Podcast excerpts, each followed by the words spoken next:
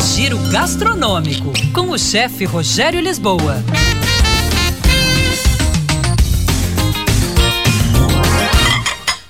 Olá, pessoal! Receber amigos em casa é algo sempre prazeroso. O ato em si de cozinhar.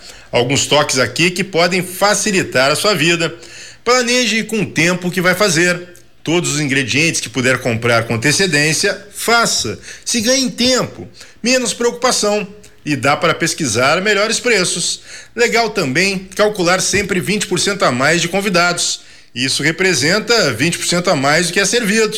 Isso aí vai garantir tranquilidade a você.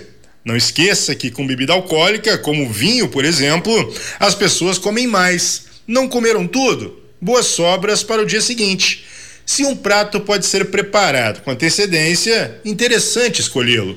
O prato não, mas a sobremesa sim, é uma boa.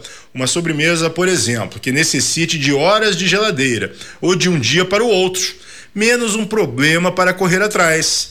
É interessante também não testar pratos que você nunca fez em convidados.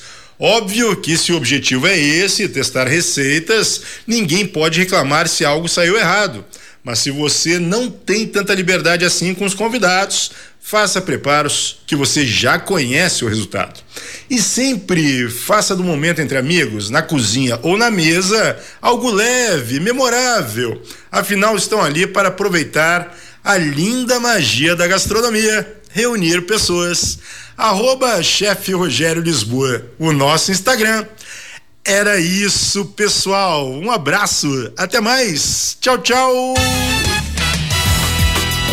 Tá aí o chefe Rogério Lisboa, que tá de volta na próxima segunda-feira, trazendo as sobras do ano novo para você, nosso ouvinte.